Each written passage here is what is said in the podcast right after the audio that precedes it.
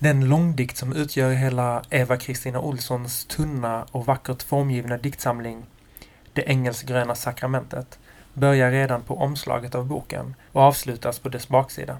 Där också tillägnelsen finns. Till änglarna och mina första tolv år.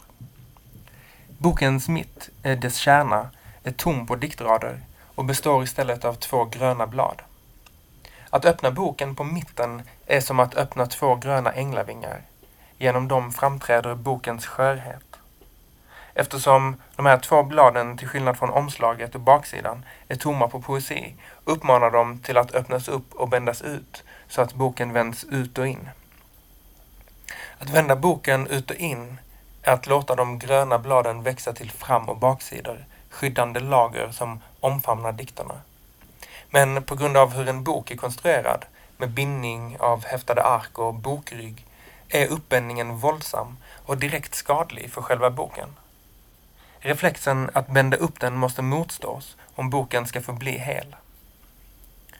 Den här dubbla dragningen som så fint manifesteras av Boktinget finns också genomgående i diktsamlingen. Motstridiga uppmaningar som var rädd, var inte rädd förekommer kontinuerligt, liksom motstridiga rörelser som stiger du i det hela tiden rasande ängeljag, varvat med motsägelser som ord är inte ord, sakrament är inte sakrament. Dikten är ett enda långt fritt flöde och kanske är det delvis på grund av motsägelserna som allting verkar möjligt. Som om dikten producerar en ständigt pågående serie av ursprungliga skapelseögonblick. Jag föds bara denna enda gång. Du ser mig bara denna enda gång. En gång är jag engelsgrön. Aldrig mer. Alltid. Aldrig ett ord. Bara läpparnas tårar droppar jag över din födelses röst i rummet frätt av änglar. De må vara skapelseögonblick, men de framstår som delar av en oändlig fraktal. Man behöver bara titta närmre på nästan vilken del som helst i dikten för att förnimma samma figurer om och om igen, fast varje gång från en aningen ny vinkel. Raderna ovan återljuder exempelvis genom dödens längtan att leva, dig som ängel, ingens födelse. Och ytterligare i ett annat parti genom detta svarta som lämnat alla ord, röster av ängelsgröna, lämnade munnar.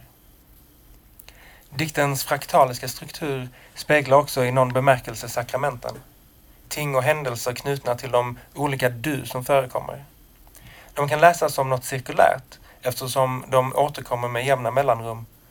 Men eftersom de är gestaltade som enskilda steg i en progression från 1 till 12 formulerar de samtidigt en framåtrörelse. Sakrament, vilket är en översättning av grekiskans mysterion, blir i dikten just de mysterier som åstadkommer en omöjlig verklighet. Eller kanske en overklig möjlighet. Genom att i den materiella texten på samma gång frambringa både minnet av de första tolv åren och de faktiska första tolv åren. Verkligare än någonsin. Dikten är en representation av en förgången tid och samtidigt den tiden. Mitt eget minne av att gå in i tonåren är sammanvävt med en tilltagande känsla av sorg eller depression. Vilket jag tror var resultatet av att förstå något utan att förstå orsakerna eller kopplingarna. Jag förstod på något sätt mänskliga villkor och liv, politiska och sociala omständigheter. Jag förstod något om lidandet i världen, om orättvisor, oegentligheter, utan att veta något om vilket som orsakade vad eller varför. Det var ett slags död, men också en födelse. När jag ser mina egna barn nu, snart fem, åtta år gamla, ser jag hur de steg för steg närmar sig en sorts fulländning av barnheten. Jag föreställer mig att barnen vet allt om att vara barn efter att ha fått hålla på i nära tolv år. Efter det händer något. Döden, livet, födelsen, allt dras in mot vartannat och synliggörs, men dras samtidigt bort ifrån varandra i förvirring över relationerna dem emellan. Det alldeles nyss gröna tolvåriga fostret. Vem håller döden i famnen när det är ingenting annat än lämnad? Det är inte bara själva barndomen som angår det engelskgröna sakramentet, utan i kanske ännu högre grad den gräns som avslutar barndomen. Tolvårsåldern är möjligen en godtycklig gränsdragning, men dess signifikans i det engelskgröna sakramentet tycks trots allt inte ligga i det numeriska värdet, utan snarare peka på en avgränsning mot tonåren. Det vill säga tiden för en specifik metamorfos som innebär förvandling till en varelse som potentiellt kan bli förälder. Det vill säga potentiellt avla barn.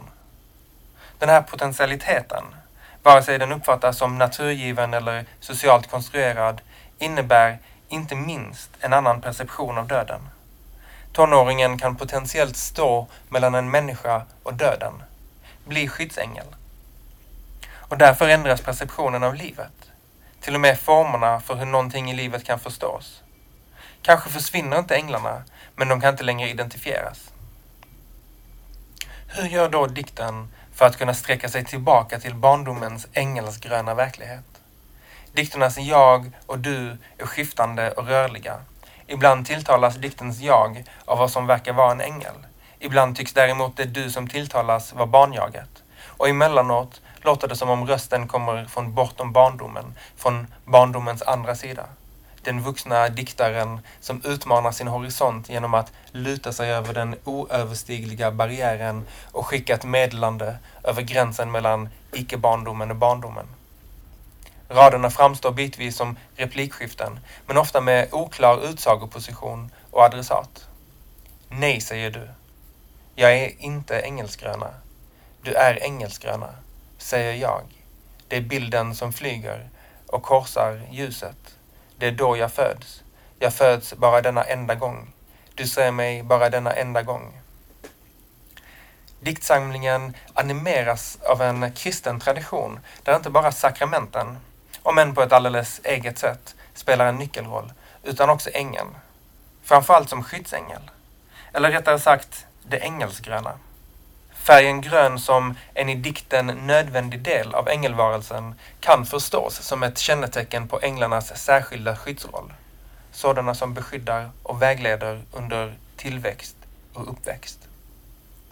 Det märkvärdiga med dikten, det som gör den till något utöver en gestaltning av mystiska metamorfoser eller rent av sakrament, är den ständiga rörelsen skiftningarna i utsagoposition när diktraderna rör sig från en kropp till en annan, från ett subjekt till ett annat.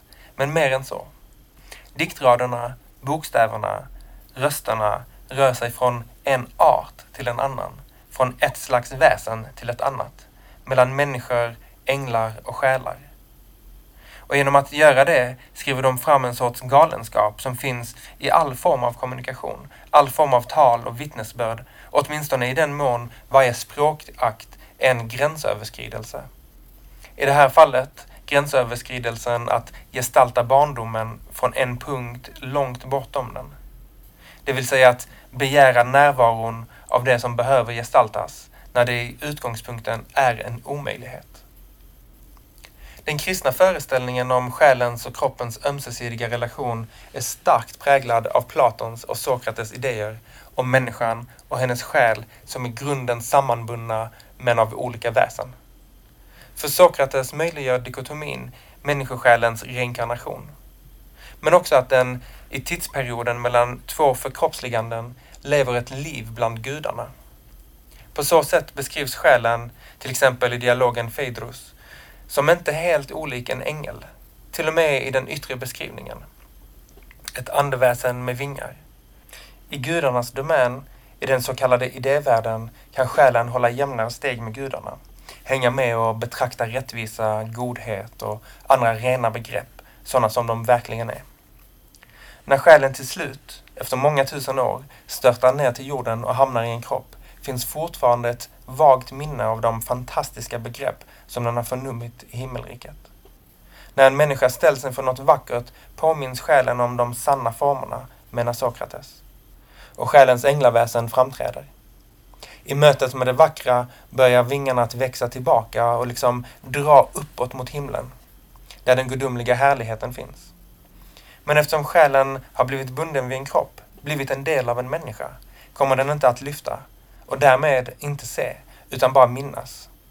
Denna slitning, denna galenskap, att vilja och inte kunna, att dras vertikalt men bara kunna röra sig horisontellt.